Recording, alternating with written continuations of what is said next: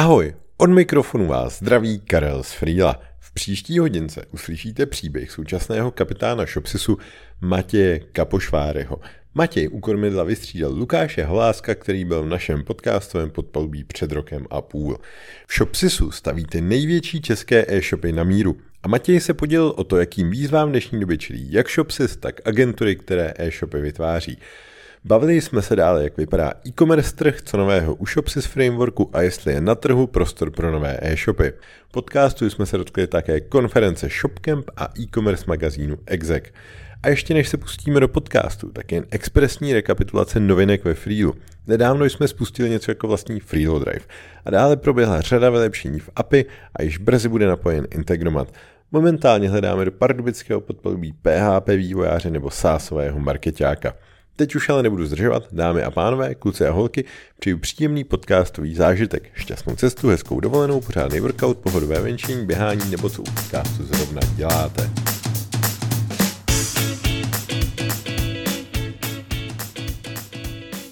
Ahoj Matěj, jsem rád, že jsi našel chvilku na to, abys mi pověděl něco o tvém podpalubí a shopsisu a o tom, kam jste se posunuli. Ahoj Karle, moc rád, díky za pozvání.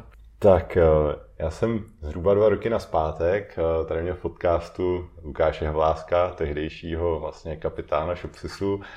Ten už teďka v Shopsisu není, na jeho místo si nastoupil právě ty. Tak by mě zajímalo, jaký je tvůj denní chleba, co to vlastně znamená řídit takhle velkou IT firmu?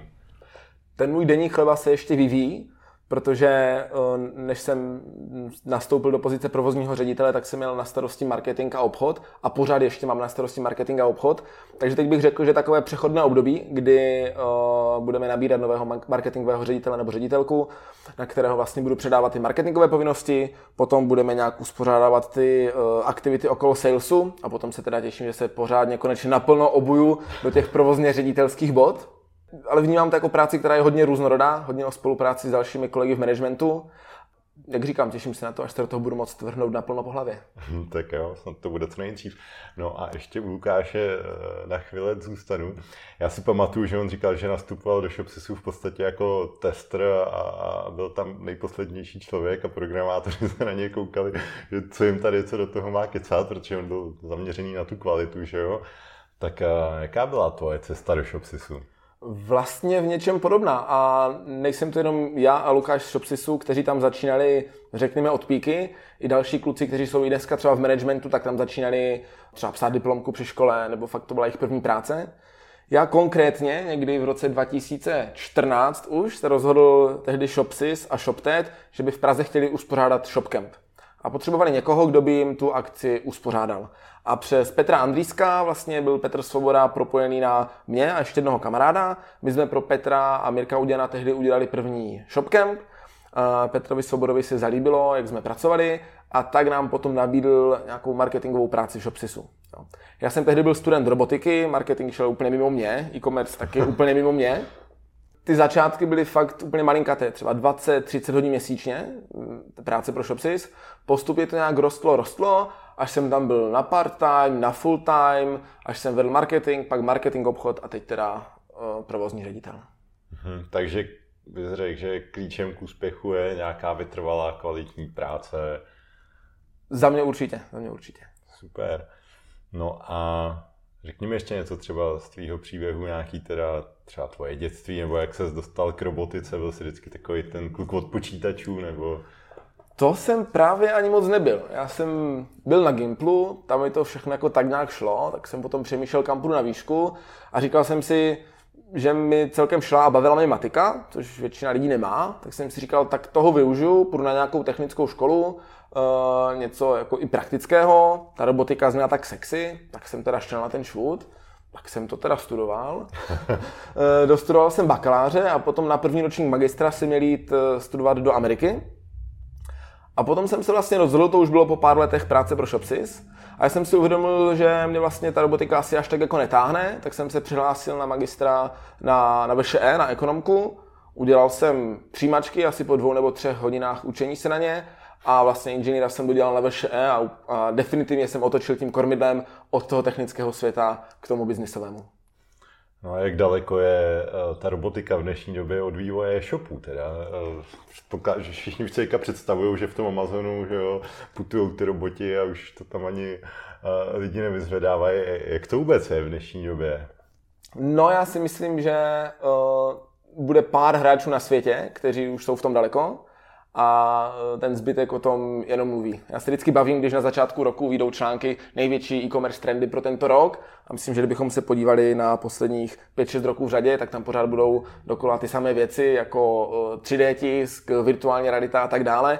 Za mě to jsou spíš jako okrajové části, kteří e, dělají ti lídři trhu, kteří to zkouší nějakým způsobem proskoumávat a tak dále, ale za mě to masové rozšíření těchto z těch uh, hodně moderních technologií v e-commerce teprve přijde. A otázka je, kdy podle mě ne úplně rychle. Hmm, jasný, jasný. Uh, schválně, před podcastem jsem se tě ptal na nějaký ty fuck upy, už si nějaký vymyslel.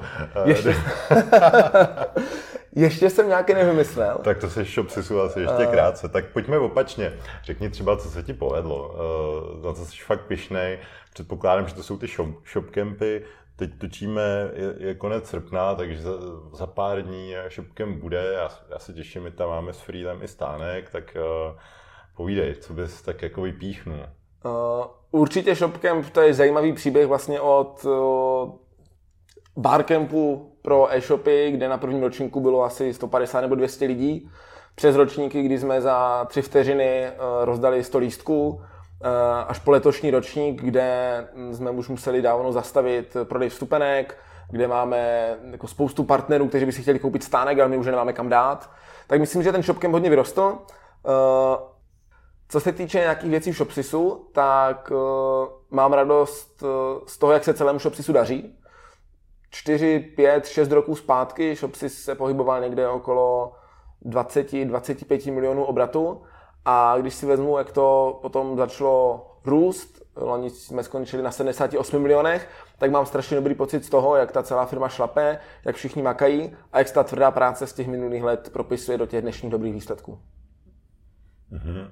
A kdybys mohl říct něco konkrétně, nějaký příběh třeba jako, co tobě se povedlo, že, že to mělo ten dopad, tak jako na co ty seš pišnej. Jsou to úplně rozhodně skvělý čísla, ale zase asi pod tím nikdo nepředstaví nic konkrétního, tak možná jenom bys mohl vypíchnout něco.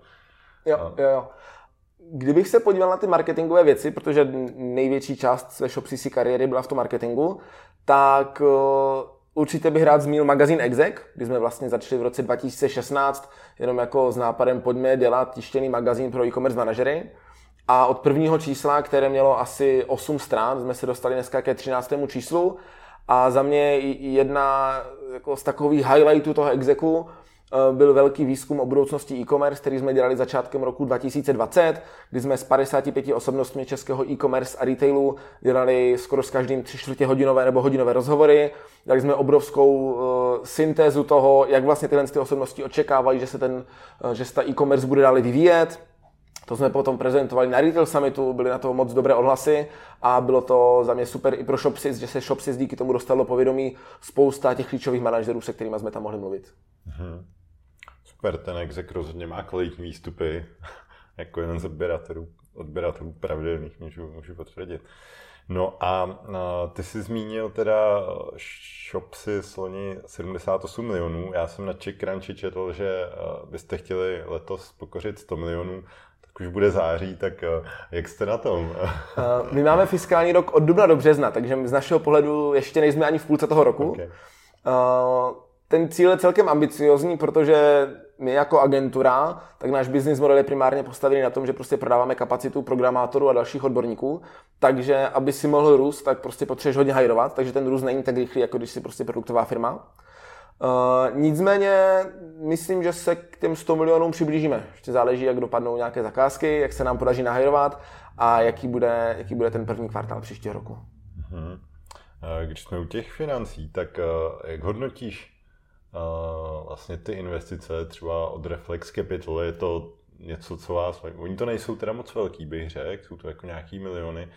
Jak moc vás to posouvá, jako, když bych to vzal z toho pohledu, rychlosti růstu té firmy, protože mně přišlo, že relativně byste až tak nízkou částku skoro jako oželeli, Tak by mě zajímalo, jak moc velký to má dopad vlastně na rychlost toho růstu. Ono to bylo v součtu asi 25 milionů, takže to nakonec není až tak málo. A my už jsme dostávali pár roků zpátky. Jo, teď přesně nevím, musel bych dohledat, ale řekl bych 2016, 17, 18.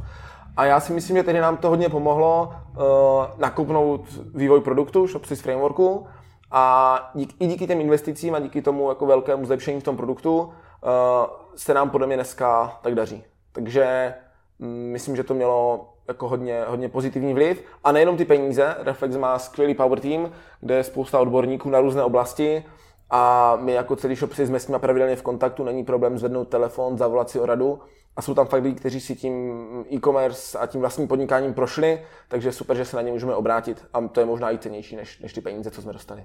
Mm-hmm, chápu, takže to, to určitě pak smysl dává. A, a s čím vám třeba takhle dokázali poradit? Vyšlapali vám někde třeba jako nějaký cestičky nebo uh, jestli je něco třeba, o čem můžeš mluvit? uh, Vím, že naši techničtí kluci jsou často v kontaktu s Michalem Táborským, který vlastně dělal CTO v MOLu, takže když uh, řešíme třeba nějaké důležitější rozhodnutí ohledně produktu, jeho architektury, tak je super, že se můžeme na Michala obrátit. Pomáhají nám i s HR, já jsem konzultoval několikrát něco k marketingu, takže jako fakt všechno, co je, co je potřeba. Mm-hmm. Dobře, dobře. A ještě, když zůstanu u stejného článku, tak uh, tam byly zmiňované globální ambice. Je to asi právě ty dva roky naspátek, tak uh, jak se Shopsy sudaří vlastně v zahraničí nebo Shopsy z frameworku? Uh, tady vlastně v referencích jsou primárně jako skvělé reference, Mountfields, Konto a tak. Jak, jak jste na tom s tím zahraničím? Ty ambice byly hodně velké s tím Shopsy s frameworkem. Eh, když jsme se potom jeden rok intenzivněji soustředili na německý trh, tak jsme zjistili, že abychom tam dokázali hrát tu hru, tak ty investice, co jsme dostali, by musely být v eurech a ne v korunách. Takže to nás jako trochu vrátilo na zem. Eh, pořád je zahraničí něco, kam v budoucnu chceme určitě směřovat. Eh, máme spoustu klientů, kteří prodávají do celého světa, a to fakt jako do stovek i více zemí. A Uh, Čem jsou ty e-shopy třeba pak jako jiný, když je to takhle globálně? Myslím z pohledu té implementace třeba. To je, to je skoro náš samostatný dvouhodinový podcast, uh, ale řeší se třeba různé DPH v různých zemích, různé způsoby dopravy, různá legislativa. Potřebuješ taky, aby se ti to včas načetlo na všech těch světadílech, ať už to kupuju tam nebo tam. Časové posuny, různé měny, různé délky slov v různých jazycích, nehledě na nějaké speciální znaky, já nevím, čínštině, arabštině a tak dále. Tak to opravdu by bylo na samostatný podcast.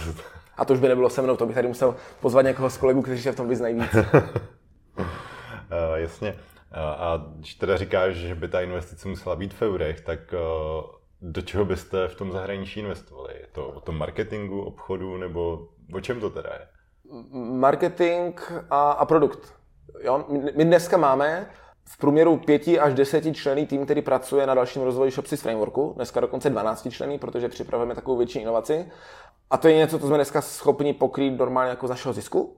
Nicméně ty firmy, se kterými bychom na tomhle tom poli e-commerce platform v zahraničí soupeřili, mají těch programátorů v tom týmu jako 100, 200. Jo. Takže to by musela být obrovská, to by musela být obrovská investice do headcountu v tom produktu a potom samozřejmě do marketingu a do obchodu. Mhm, jasně. No vlastně Lukáš tenkrát, když jsem se optal, eh, jaká je vlastně vize, tak on právě mluvil o tom, že ten Shopsys framework, že je potřeba dívat se pět let dopředu a vlastně ne teďka, že tenkrát byl ten Shopsys framework do začátcích, tak jak je to teďka? Jako ten váš zrak je upnutý na ten framework nejvíc pořád? Ta hlavní myšlenka, se kterou ten Shopsys framework vznikal, eh, ta se nemění. V Česku je extrémně fragmentovaný trh agentur, které dělají e-shopy na míru. My jsme si když si dělali nějaký výzkum a v Česku a na Slovensku je 242 agentur, které dělají e-shopy na míru a 80% z toho má vlastní software. Což znamená, že 200 agentur plus minus musí investovat peníze do rozvoje vlastního softwaru, což nedává smysl. A vzhledem k tomu, eh, jak je jako těžké dělat agenturu ziskově a generovat zisk na to, který by ti mohl financovat ten vývoj, tak je vlastně strašně těžké i mít ten vlastní produkt na vysoké úrovni. Takže nám prostě dávalo smysl, aby, a pořád dává, aby agentury nevyvíjely vlastní nějaké své řešení, ale používali něco standardizovanějšího.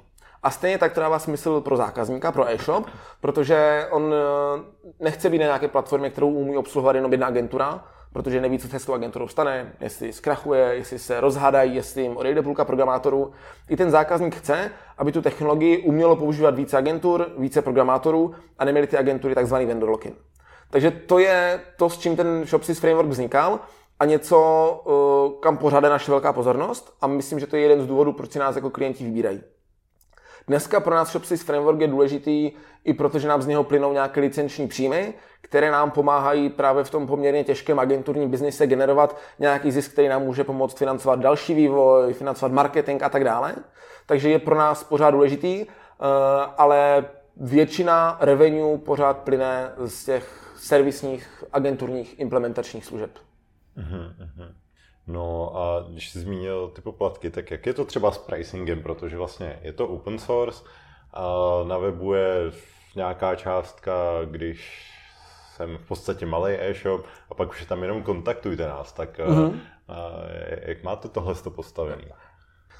Shopsys Framework jsme záměrně postavili jako hodně štíhlou platformu, protože jsme měli z minulosti zkušenosti, že když jsme měli naš, naši předchozí verzi interní Shopsys aplikace, interní platformy, tak jsme tam měli spoustu různých modulů, eh, které jsme zkoušeli jako nějak zapínat, vypínat, ale to potom dělalo strašný nepořádek v těch velkých projektech. A tím, že jsme stavili čím dál tím větší a větší projekty, tak jsme věděli, že proto, aby tyhle ty velké projekty se dali stavět udržitelně, škálovatelně, a zároveň snadno customizovatelně, tak potřebujeme, aby ta platforma byla fakt štíhla. Ať tam není eh, bambilion funkcí, které nejsou potřeba, budou se muset zakomentovávat, rušit, vypínat a tak dále. Takže ten Shopsys framework byl schválně navržený velmi, velmi štíhle, aby v něm bylo opravdu to, co využijou eh, všechny e-shopy a aby byl připravený na to, aby se dalo prodávat snadno ve všech zemích, aby se to snadno automaticky škálovalo a tak dále a tak dále. Postupem času jsme zjistili, že eh, se nám při implementacích projektů opakují funkcionality, které by bylo fajn v tom Shopsys frameworku vlastně mít. A proto jsme nad tím Shopsys frameworkem postavili takovou nástavbu, které říkáme Shopsys Commerce Cloud, ve které jsou o tisíce programátorských hodin, nebo je tam o tisíce programátorských hodin času více stráveného na nějakých dalších funkcích, které pořád eh, tam není tolik funkcí jako u různých krabicových řešení, ale jsou tam jako nějaké funkce, které se opakují často. A tahle ta nástavba, ta už má trochu jiný pricing, tam se platí licenční poplatek podle obratu, který ten e-shop generuje a tam už to začíná od nuly. Mhm, jasně, takže čím větší e-shop, tím větší revenue, tím větší hodnota pro ten e-shop. Chápu. Uh, no, napadá mě, uh, když jsme těch technologií u open sourceu, u Shopsys frameworku, pomáhá to Shopsysu jako takovýmu, třeba s hiringem, tím, že je to atraktivní, že většinou pro vývojáře je open source atraktivní, nebo máte velké značky, tak to je většinou taky atraktivní pro ty lidi, protože můžou říct, no já programu Mountfield v práci, nebo nic takového, tak jak jste na tom s tímhle? Máte třeba dostatek vývojářů? A nevím, jestli je IT firma, která má dostatek vývojářů, ale máš pravdu, že ten faktor toho open sourceu pro něj je zajímavý a když Petr Svoboda tehdy vlastně přišel s tím revolučním rozhodnutím pojďme to dát open source, tak myslím, že i tohle to byl jeden z důvodů, proč tak udělal.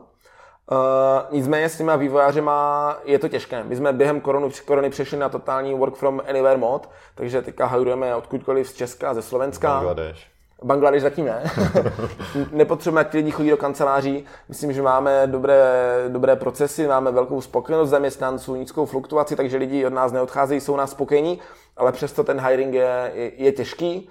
A vlastně tak, jak korona na jednu stranu pomohla, že můžeme zaměstnat eh, programátora odkudkoliv, tak i trochu smazala regionální rozdíly mezi platama takže najednou pro programátora z Ostravy, z Žiliny, odkudkoliv jinde, je velmi snadné nechat se zaměstnat v pražské firmě za pražský plat, takže pro nás to je zase tlak na to zvedat ty programátorské platy, odměny, abychom byli konkurenceschopní v tom postcovidovém světě, kdy už nemusí ti lidi být vázaní na to, eh, aby pracovali tam, kde žijou. Mm-hmm. No a u toho Shopsys frameworku mě ještě možná napadá, jak je to teda s tou konkurencí, když si mluvil jako vlastně o produktu a další věci, tak co vy vnímáte, že je tam nějaká vaše největší konkurence v tuhle dobu? Myslíš z pohledu celého Shopsysu nebo jenom Shopsys frameworku? Tak možná řekni oboje. Myslel jsem ten Shopsys framework, hmm. ale možná by bylo i pro posluchače zajímavý třeba vědět, s kým se Shopsys jako takový porovnává asi třeba nejvíc. Hmm. Než se dostanu k tomu, co asi čekáš jako odpověď na tvoji otázku, tak eh, vnímám, že často je naší konkurencí in-house vývoj. Jo, že ty firmy, na které my cílíme, což jsou firmy, které dělají v onlineu 100 milionů obratů a víc, pro které je ten online stěžejní, tak uh, to už je často ta velikost, kdy ty firmy zvažují, jestli je pro ně jako vhodný, uh, vhodný, vhodné mít vlastní vývoj. Takže takový jako institucionální konkurent je vlastně in-house vývoj, který ale nemusí být konkurentem, protože ten in-house tým si může vzít Shopsys framework a na něm to stavět. Jo. Co se týče těch konkurentů ve světě jako vývoje shopu na míru, tak uh, na jedné straně se ve výběrkách potkáváme třeba s NetDirectem, s Pecka designem, možná občas s Edneterou, uh, možná jsem někoho zapomněl, jestli jo, tak se omlouvám, přihlašte se někde v komentářích. Uh, a na druhé straně se potkáváme s platformama, jako je, uh, jako je Magento, jako je uh, SAP a tak. Mm-hmm. Dobře, dobře. Zajímalo by mě možná, co vy, jaký stack jako využíváte třeba k práci? To jsou takové jako vaše firmní, já nevím, technologie, nástroje většinou těch sásových služeb plno různý slacky nebo věci na projektové řízení. A na čem celý tak nějak Shopsys funguje, s čím třeba komunikujete s klientama a tak, protože mm-hmm. u té mhm. agentury je to podle mě taky hodně, hodně náročná věc, kolik času se strávilo, kde je to fakturovatelný, není to fakturovatelný, uh, různý, že jo, kanban boardy, na čem má kdo pracovat, mm-hmm, tak mm-hmm. Uh, jaký různý nástroje takhle používáte? Co se týče interní komunikace, tak na tu používáme Slack, jinak jedeme na Google, takže kalendář, sdílené dokumenty, sdílené složky máme na Google. Co se týče implementačních týmů, tak ty jdou v Jira a v Confluence a různé další týmy podle toho, co jim vyhovuje. Někteří jedou v Asaně, někteří jedou v nějakých jiných nástrojích, tam v tom nemáme úplně nějakou, uh, nějakou přísnou politiku. Teďka taky zkoumáme, v čem bychom chtěli řídit nějaký způsob práce s celofiremními cíly, takže hledáme teďka nějaký zajímavý software, možná skončíme v Excelu, uvidíme.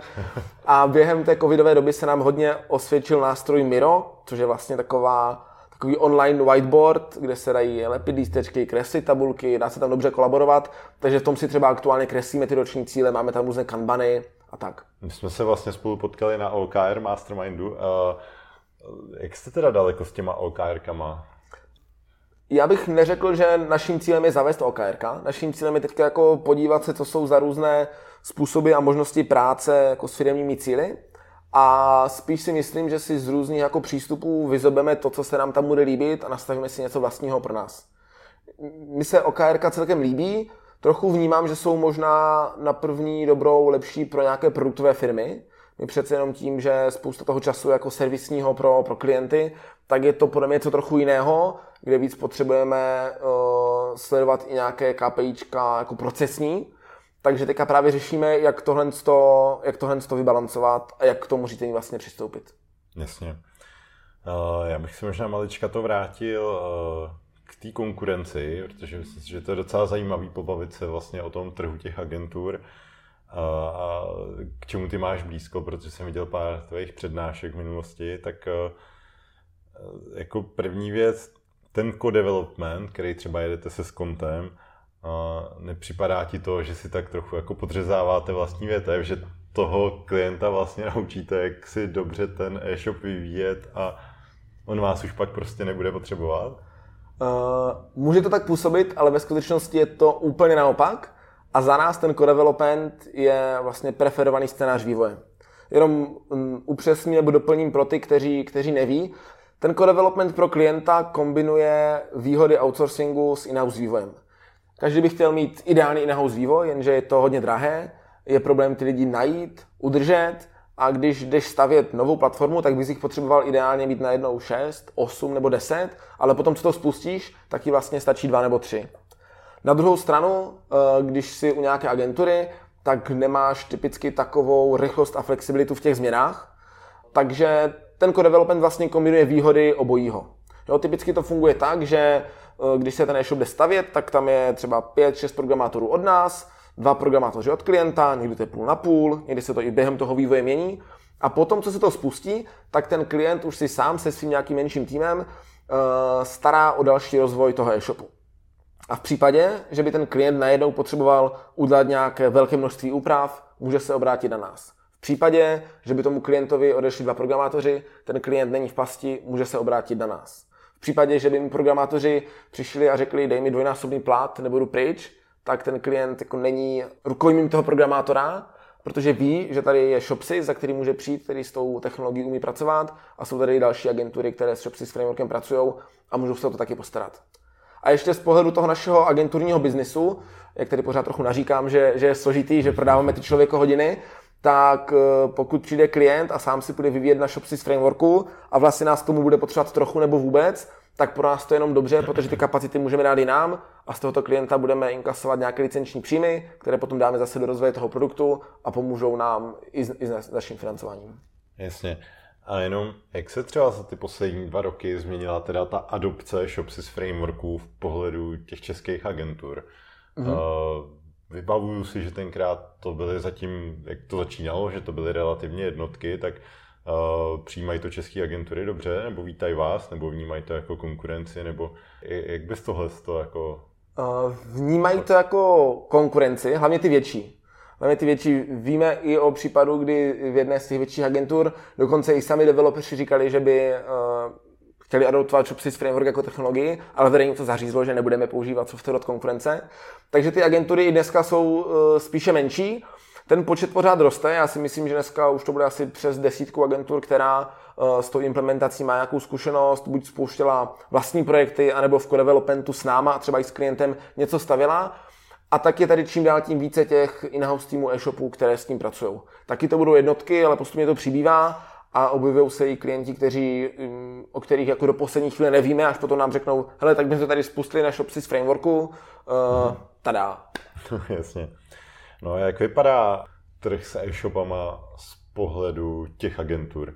Jo, jde mi o to, že po té době covidový a všechno, tak už mi přijde, že už všechno musí být digitalizovaný. Každý větší prodejce už jako přece za ty roky musí mít e-shop, tak je tady pořád co vyvíjet, nebo se tady ten prostor menší, že malý hráč eh, naskočí rovnou na ShopTet a jak, jak bys popsal ten trh?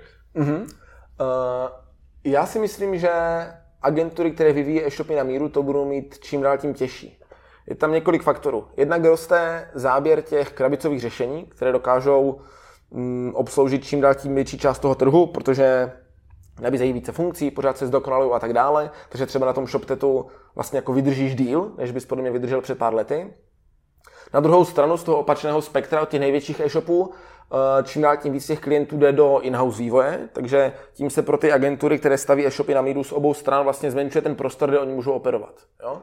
Zároveň, jak dochází ke konsolidaci na trhu e-shopu, kdy velcí rostou na úkor malých a vlastně ten počet těch středních e-shopů, které by potřebovali ten e-shop na míru, klesá, tak tím pádem jako klesá poptávka obecně celkově po těch e-shopech na míru.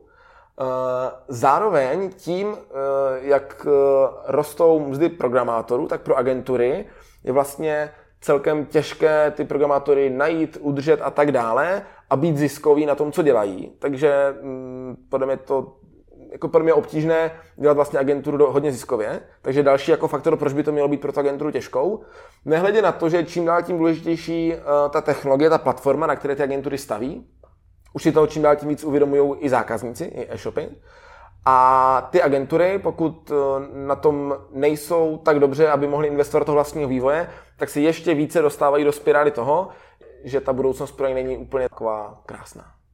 Mm-hmm, takže co bys poradil uh, takový nějaký agentuře, která vyvíjí, řekněme, zhruba tady v tom segmentu, protože začít stavět další ShopTet bych jim asi nedoporučoval v dnešní době, tak uh, za našich let asi to bývalo tak, že, mladí ajťáci na výšce tak začali tvořit uh, v podstatě si svoji agenturu o jednom člověku, až se třeba rozrostla, což je třeba příklad ShopSisu, ale tam asi v dnešní době nebude úplně takový prostor. No, já bych jim poradil začít stavět na Shopsys frameworku, samozřejmě, to tady, to tady musím říct. Podle mě obecně je důležité se nějakým způsobem odlišit. Jo? A, a uvědomovat si, co se děje na tom trhu. Podle mě bude čím dál tím méně poptávka po nějakých takových, takových, a já tomu říkám e-shopy jako na pseudomíru, které jsou za nějaké nižší tisíce a vlastně to je jenom nějaká ohnutá krabice, eh, protože ten, ten segment pokryjí ty krabicové řešení. Jo?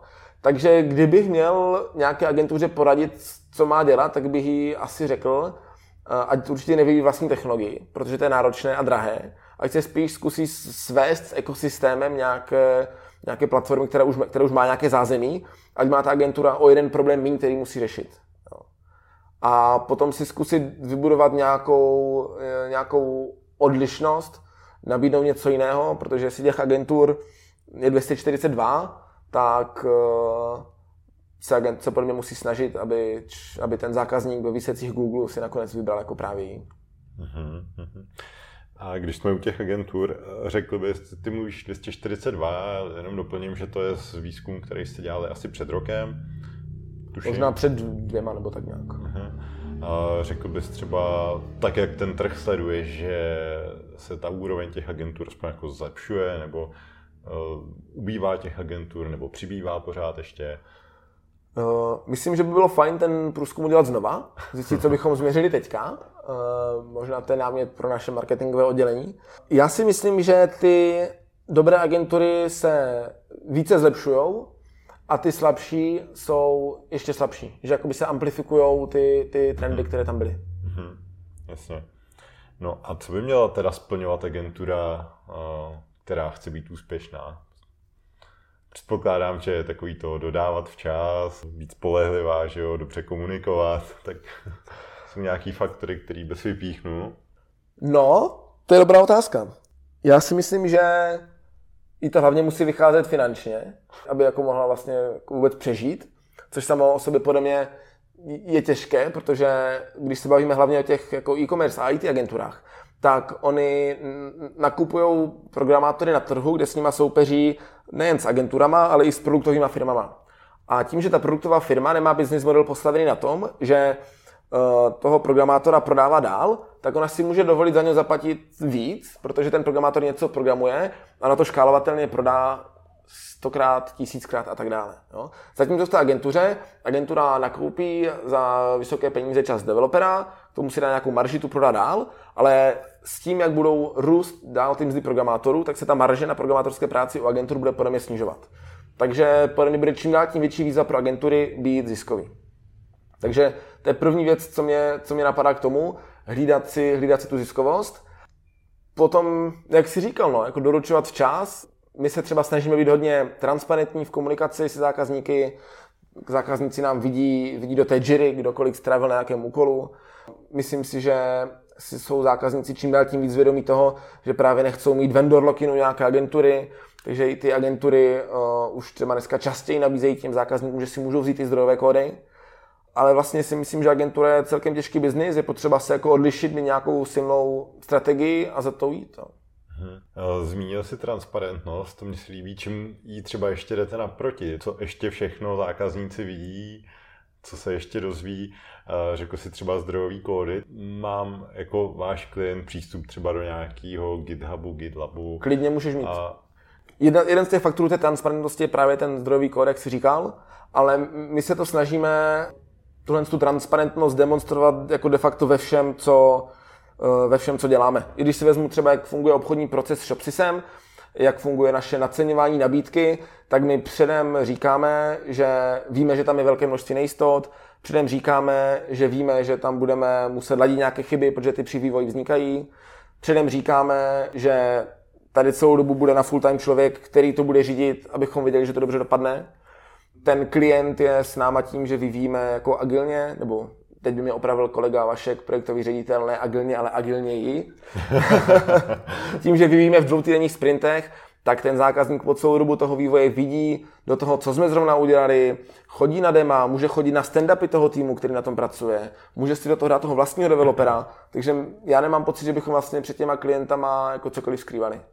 To je skvělý, co jsi řekl, to, to mě by se jako zákazníkovi určitě jak líbilo. Jenom mě ještě u toho co-developmentu vlastně znamená, co když klient má v týmu prostě nějaký programátory, juniory a oni tam sekají něco, co se vašemu super seniornímu eh, programátorovi vlastně vůbec nezdá, nebo si tam nové vlasy. Tak jak tady ten co-development funguje z hlediska třeba úrovně nějakých skillů, nebo aby to mělo nějakou štábní kulturu v vozovkách, nebo že jo, častokrát můžou mít různé věci na sebe, různé vazby, že já nevím, jeden programátor dělá nějaký vouchery, který mají něco zlevňovat a na druhé straně to vyhodí nějakou chybu v účetnictví, nebo jak je to s tímhle třeba? Že to si dovedu představit, že není vůbec jako jednoduchý sladit lidi, kteří sedí úplně jinde, mají vlastně úplně každý jinýho svého šéfa nebo mm, něco mm, takového a několik věcí, které nám podle mě pomáhá tohle řešit, byť samozřejmě takové situace jako vznikají a budou vznikat vždycky, taky asi vyvíjíte software, takže ví, že to prostě není přímá cesta ze startu do cíle, ale že tam jako bývají různé okliky, překážky a tak dále. Uh, takže refactoring, chápu.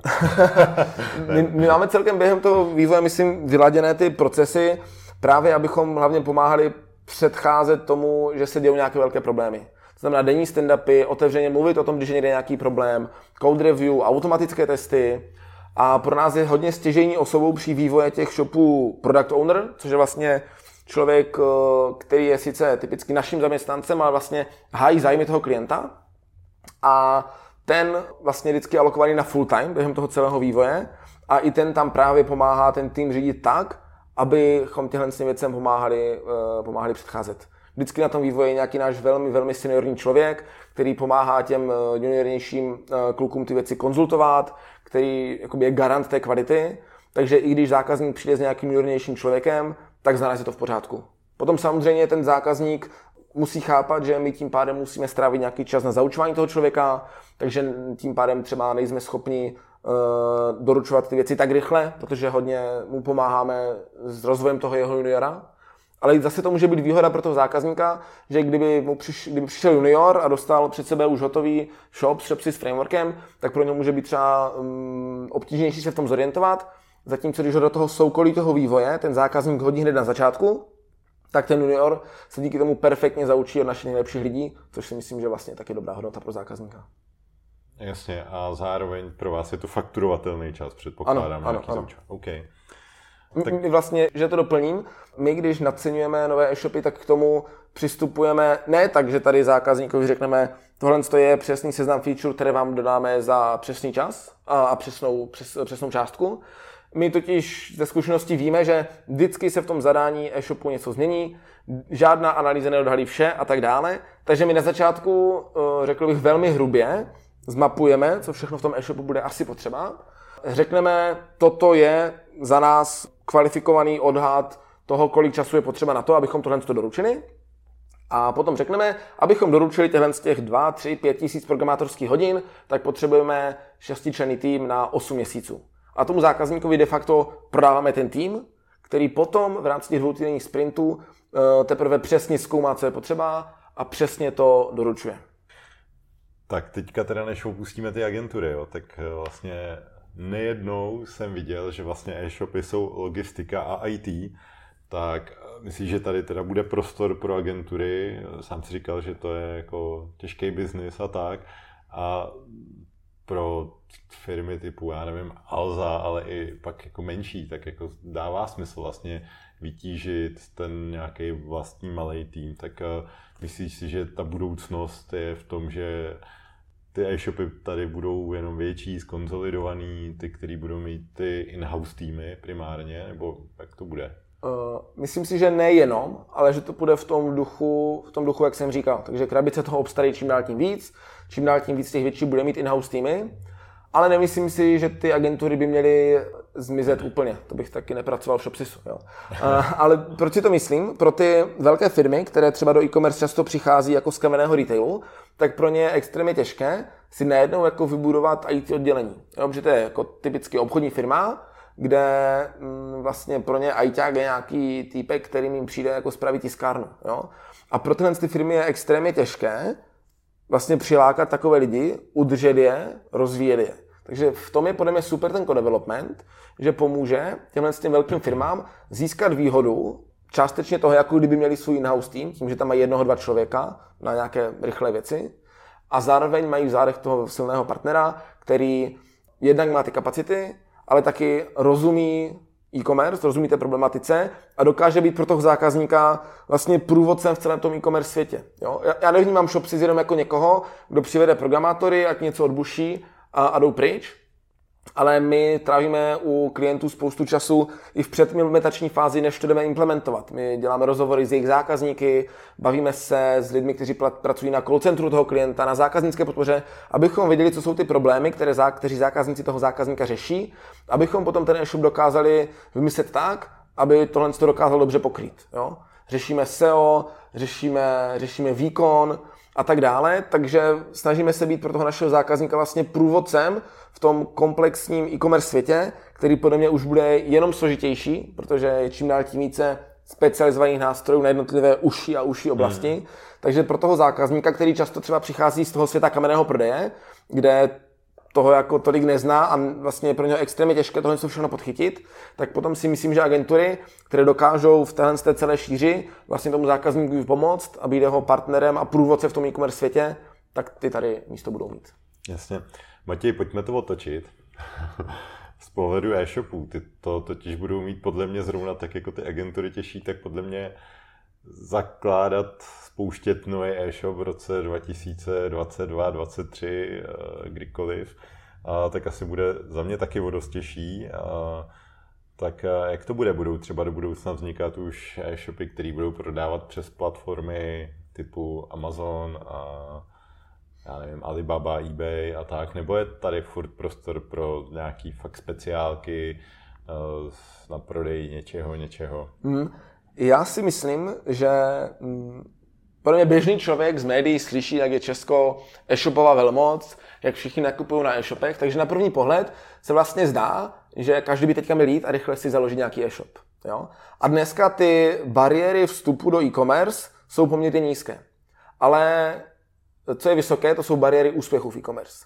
Podle mě dneska je hodně těžké v tom e-commerce uspět díky té velké síle těch velkých hráčů. Myslím si, že ještě tím více zamíchají právě kamení hráči, kteří díky covidu si konečně uvědomili, že e-commerce je důležitá oblast a tihle velcí hráči uh, mají obrovské budgety, mají velmi silné značky a mají velké databáze věrných zákazníků. Takže jakmile tihle kamení hráči doženou ten svůj jako digitální onlineový e-commerceový dluh, tak si myslím, že můžou hrát hodně velkou roli v těch online prodejích. Takže z tohoto pohledu si myslím, že bude čím dál tím těžší vlastně jen tak na zelené louce založit e-shop s něčím a uspět.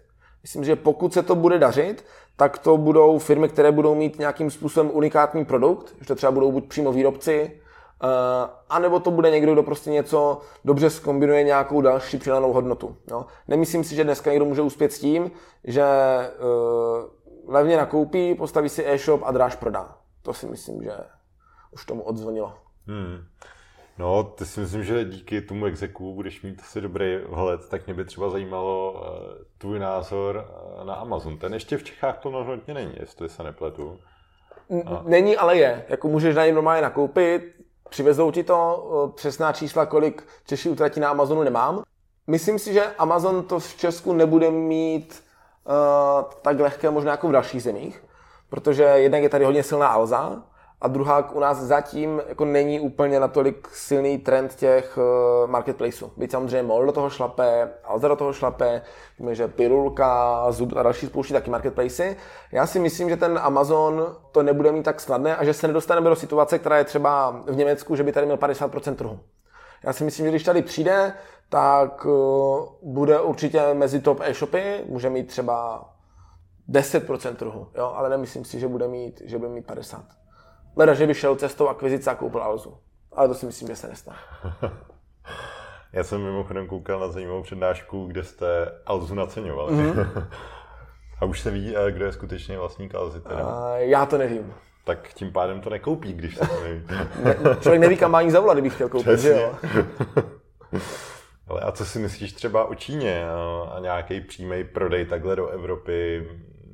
přes třeba tu Alibabu je to takový ještě úplně nepřímo, ale myslíš si, že se stane i nějaká jakoby, změna třeba v něčem takovém? No, jsem zvědavý. Já vím, že Alibaba hodně tady buduje sklady v Evropě, aby dokázali to zboží doručovat zákazníkům rychleji. Jsem zvědavý, jak se tomu bude stavět Evropská unie s různými regulacemi. Už teďka se snažili to těm azijským prodejcům nějak znepříjemnit. Myslím, že se to zatím neúplně povedlo. Za mě celkem otazník, jak to dopadne. Alibaba, i teďka jsem se díval, tak její akcie jdou nějak dolů, takže nevím, co se tam uvnitř děje, že se jim možná daří méně. No, já si myslím, Spíš bych si vsadil nějaký na... trošku zásah z hora, co jsem se teda mm. dočetl já. A i to tam může jako hrát nějakou roli, jo. takže spíš bych si vsadil na úspěch Amazonu než Alibaba v Česku. Mm-hmm. Já asi taky. No hele, e-shopaři, jakým největším výzvám podle tebe, Matěj, v současné době čelej? Teď měli že e-shopaři skvělý rok, covid, vše, všechno se přesouvalo, ale co jsou teda ty výzvy jejich? Už jsme vlastně probrali, co mají těžké agentury, co, co mají podle tebe v dnešní době těžký eh, ti samotní e-shopaři? Mm-hmm. Podle mě ten covid, tak jak jim hodně pomohl, tak eh, teďka jim může i trochu uškodit.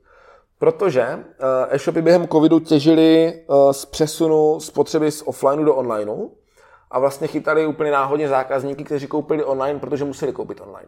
A pro ty e-shopy teďka bude obrovská výzva si udržet ty zákazníky, kteří přišli z toho offlineu, aby jim neutekli zpátky do toho offlineu. Jo, takže to si myslím, že pro e-shopy teďka může být těžké.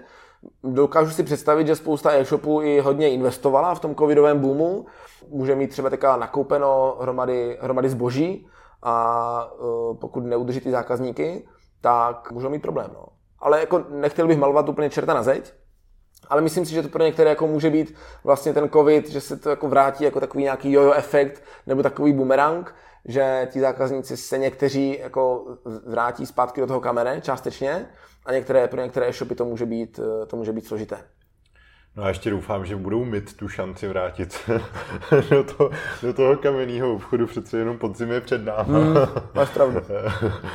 tak, eh, tak uvidíme. No já ještě možná bych se přece jenom uh, vrátil zpátky k těm začínajícím e-shopům. Mm. Já prostě chápu, že e-shop, který asi nebude mít co nabídnout uh, mm, nějak, nějaký služby navíc, tak to bude mi to hodně těžký.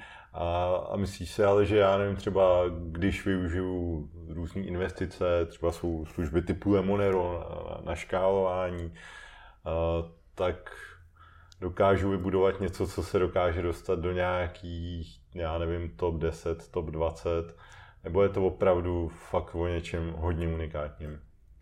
Já si myslím, že bude hodně těžké se jen tak dostat z nuly do top 10 nebo top 20. Jo, protože uh, podle mě, pokud jenom uh, nakupuješ, prodáváš, tak uh, aby se dostal do takové, uh, takové škály, kde ti to pokryje náklady na ten provoz, tak to bys musel být v obrovských číslech. Vem si, jak moc musel vyrůst MOL, aby byl konečně v černých číslech. Jo. On už je? No, říká, že je. Nevím, jak to je přesně. Teďka eh, na CheckRunchi, myslím, že dneska vyšel článek o tom, že MOL už říká, jak to je s jejich černými čísly. Nevidím do toho, nevidím do toho přesně, nechci tady zabrušovat, ale myslím si, že pro ty začínající e-shopy to může být dost těžké, pokud tam nemají nějakou přenou hodnotu podle mě můžou uspět ti, co mají unikátní produkt, co to dokážou dobře propojit s nějakou službou, nebo ti, co to dokážou dobře propojit jako s nějakým, s nějakým kamenným světem. Mm-hmm. Takže myslíš si, že v příštích pěti letech tady dočkáme pořád toho utlumování počtu e-shopů, konzolidace a růstu těch v podstatě top hráčů, protože jsou nejvíc vidět a nejvíc jim to funguje. Jo. Myslím si, že jo. Nevím, jestli utlumování eh, počtu e-shopů, možná furt lidi budou zakládat nějaké malé e-shopy, ale podle mě procento obratu celého e-commerce trhu, které bude tvořit top 100 hráčů, pořád poroste. Hmm. Dobře, dobře. Tak jo, pojďme se ještě na závěr pobavit eh, zase chvilku o tobě, mm-hmm. jak jsme s tou začali. Uh, jsi jako člověk, který má nějaký svoje denní rutiny, měsíční, týdenní, roční nebo něco takového, čím se jako tak nějak synchronizuješ, řídíš? Aha. Někdy se je snažím mít a potom přijde hektická doba a vypadnu ze všeho a uh, nemám v tom takovou strukturu. Snažím se vstávat celkem brzo, vstávám kolem páté. Je to i proto, abych se mi podařilo odejít z domu, než se probudí děti. Uh, ne proto, že bych se jim chtěl vyhnout, ale protože je potom uh, klidnější situace doma, když eh, když už tam nejsem, když mě nevidí odcházet. Hezký, jak u toho kroutíš tím slivním prstenem. tak, tak, tak. Eh, snažím se udělat hodně věcí ráno, než začne kolem 8. 9. takový ten, takový ten druh meetingový a tak dále. Takže to je jedna z věcí. Hodně jsem před pár lety najel na různé jako klávesové zkratky a takové zrychlování na práci při počítači. Mám nadefinovaných spoustu různých jako textových úryvků na klávesové zkratky v mailu, takže jsem schopný celkem rychle odbouchávat maily. Rád si pořád některé věci zapisuju a kreslím na papír. E, potom se dostávám do té situace, že mám všude spoustu různých papírů, tak to musím nějak jako konsolidovat. E, tak jsem si koupil nějaký blog, abych to měl všechno aspoň na jednom místě. Úkoly si eviduju v Todoistu. Uh, přemýšlím, co bych ještě zmínil. Máš nějakou konkrétní podotázku, ať vím, kam to nasměrovat? Neměl jsem, ale stávání brzo si myslím, že je dobrý zvyk. Právě tím spíš, že jsi vlastně provozní ředitel, takže na tebe musí padat všelijaký mikroproblémky, které samozřejmě se že jo, v takhle živém organismu musí rojit, takže myslím, že to je skvělý přístup. To důležité se odbavit a pak už v průběhu dne to, to znám sám, prostě padá dotaz za, za, za otázkou. Hmm. Nevím, jak to máš ty, jestli třeba máš nějaký jako uh, bloky na uh, klidnou práci, hlubokou práci, nebo meetingy jenom odpoledne, nebo den bez meetingů, nebo jestli máš nějaký takovýhle věci. No. Jsem moc rád, že jsi to rozvedl. Začal jsem před asi čtvrt rokem experimentovat s No Meeting Tuesday, Uh-huh. Uh, přiznávám se, že teďka s blížícím se zářím a s tím, jak se všechny konference světa přesunuly do září, tak teď to úplně nefunguje, ale dařilo se mi to a je to něco, v čem bych potom po uklidnění chtěl zase pokračovat. Takže úterý si držím jako bez meetingu právě na nějakou hlubokou práci, na nějaké strategičtější věci. Naopak třeba uh, pondělí, čtvrtek to mám meeting za meetingem, půl hodinu po půl hodině. Takže takhle tak se to snažím aspoň, aspoň trochu oddělovat. Uh-huh. Kdo tě tak jako nejvíc ovlivnil do života, řek? Teď myslím třeba primárně do toho pracovního. No, do pracovního určitě kluci z Shopsisu, Petr Svoboda a Lukáš Havlásek. Lukáš Havlásek teda už ne z Shopsisu. Tím, že to je vlastně jediná pořádnější pracovní zkušenost, co jsem měl, tak spoustu věcí jsem se naučil od nich. Myslím, že Shopsys má spoustu věcí dobře nastavených, co se týče interní komunikace, co se týče práce s hodnotama, co se týče vlastně celkového řízení firmy. Možná by bylo zajímavé tohle trošku rozvíst aspoň, ať mm-hmm. si mhm. lidi můžou třeba představit teda, jak to máte nastavený, nebo co ty ze své pozice, že už jsi tam sedm let, tuším, teda, tak uh, co vnímáš, že je dobře, co třeba i tebe přesvědčilo, že to je ta dobrá firma, že takhle by to mělo být nastaveno v různých firmách nebo jinde? Pravda je, že nemám moc eh, s čím srovnávat. A pravda je, že to, co máme v Shopsisu, jsem si spíš myslel, že je standard v dalších firmách. Ale potom slyším od různých eh, kamarádů, známých, jak v jejich firmách eh, lidi nedostávají žádné informace, jak neví, jaké jsou firmní roční cíle, jaká je nějaká dlouhodobější vize a tak dále. A to je něco, co třeba my v Shopsisu se snažíme hodně komunikovat. Eh, pravidelně se do lidí snažíme tlačit, jaké jsou roční cíle, jaké jsou kvartální cíle, zapojíme lidi do plnění těch cílů, do vymýšlení těch cílů. Je to samozřejmě něco, na čem, co chceme pořád zlepšovat, pořád si hledáme jako nějaký optimální způsob, práce s těmi ročními cíly. Máme každý měsíc all hands meeting, kde transparentně zase ukazujeme, jak se daří a tak dále. Máme nějaký interní zpravodaj, kde posíláme mm, mm, taky nějaké novinky z Shopsisu, co se děje. Eh, pravidelně měříme zaměstnanecké NPS, takže se snažíme sbírat nějakou zpětnou vazbu od těch zaměstnanců. Kdykoliv se můžou zeptat na cokoliv, kohokoliv z managementu. Nemám pocit, že by tam byly jako nějaké bariéry. A vlastně mi to všechno zní jako strašně přirozené a normální, hmm. ale potom se bavím s lidmi, kteří pracují buď v korporátu, ale nenutně ani v korporátu, i třeba v nějakých menších firmách. A když slyším, co se tam děje, tak si vlastně říkám, že to v Shopsisu vlastně celkem dobře funguje. Jasně.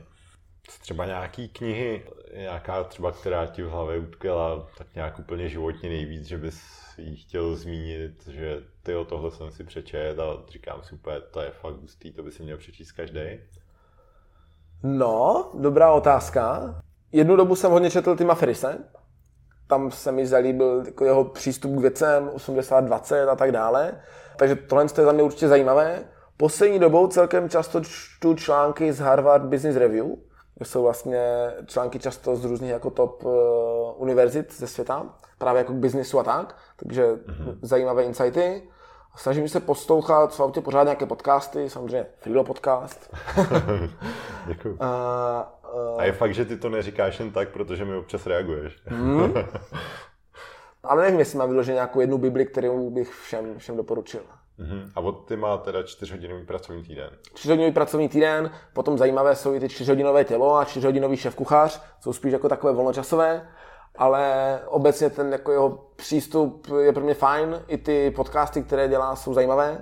Eh, na můj vkus tam nejde až moc do hloubky, že někdy bych chtěl nějaký jako rychlejší recept na úspěch, ale zase chápu, že, že to tak nejde a spíš si ty věci snažím jako brát z nějaké vlastní zkušenosti, z toho, co se třeba podařilo, nepodařilo a podle toho se nějak posouvat. Hmm. A tady mě teda možná ještě napadá v souvislosti s exekem, mm-hmm. jak vlastně sbíráte ten obsah, sledujete různý třeba i zahraniční servery a tak a krystalizuje vám z toho, co je to téma toho příštího časopisu, nebo jak to vlastně vzniká, kdybys měl jako porozkrýt? Ze začátku, když exec začal v roce 2016, tak to bylo spíš jako náhodné. Jo, řekli jsme si, budeme řešit konsolidaci. Tak jo, tak se podíváme na expanzi do zahraničí, protože e-shopy teďka expandují. Jo? Teďka dáme třeba multikanál. Jo?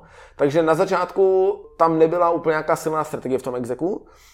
Myslím, že to vlastně bylo dobře, protože nám to pomohlo vybudovat ten exek jako, jako nezávislé médium. Kdybychom přišli s tím, že vydáváme časopis a první číslo bude zaměřené na vývoj e-shopu, tak si to nikdo nepřečte, protože všem bude jasné, že si tam jdeme eh, jako dělat reklamu na Shopsys. Ale my jsme od začátku chtěli dělat jako nějaké nezávislé médium, takže jsme šli vlastně tou cestou, že jsme prvních 6, 7 čísel možná vlastně vůbec nemluvili o nějakých shopsicích tématech. Jo? Což nám pomohlo vybudovat si tu důvěru toho publika. A když teďka jsme tam měli nějaké, nějaké čísla zaměřené právě třeba na vývoj e-shopu nebo na technologie, tak uh, už ti lidi věděli, že to, co tam budeme psát, nebude jako nějaké, nějaké self-promo. Uh, když teďka přemýšlíme nad tématy, tak někdy to může, může být jenom že si řekneme, hele, tohle je zajímavé, kapitálové investice v e-commerce, hodně se investuje, pojďme se na to podívat. Někdy to může být i něco, eh, co přichází jako impuls od našich zákazníků. Třeba teďka v září budeme vydávat číslo na téma Omnichannel, kde ti velcí retaileri, jak jsem říkal, si uvědomují důležitost eh, toho onlineu a propojení těch kamenných prodejen s tím onlineovým světem. Takže jsme vlastně zrealizovali výzkum mezi 60 velkými českými prodejci, kdy jsme zkoumali je z pohledu různých omnichannel scénářů, jestli můžu vyzvednout eh, na prodejně, zaplatit online, jestli si to můžu nechat z prodejny poslat domů, jestli to můžu vrátit na prodejně, když jsem to koupil na e-shopu a tak dále a tak dále. Takže na to se můžete těšit teďka v zářijovém exeku.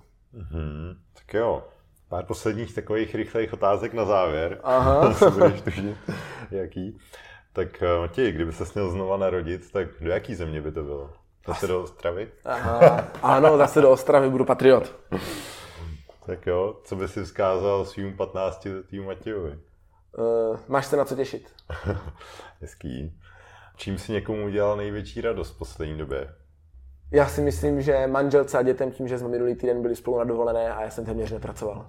Téměř? Téměř. Když večer usli, tak jsem neodolal a otevřel jsem Gmail. vzpomeneš si na nějaký film, na který, když teďka zpětně vzpomeneš, zamyslíš si, tak jsi za to vděčný, že se to tak vlastně stalo? Já mám pocit, že často jsme byli na totální hraně failu a vždycky jsme to zvládli nějak vybalancovat.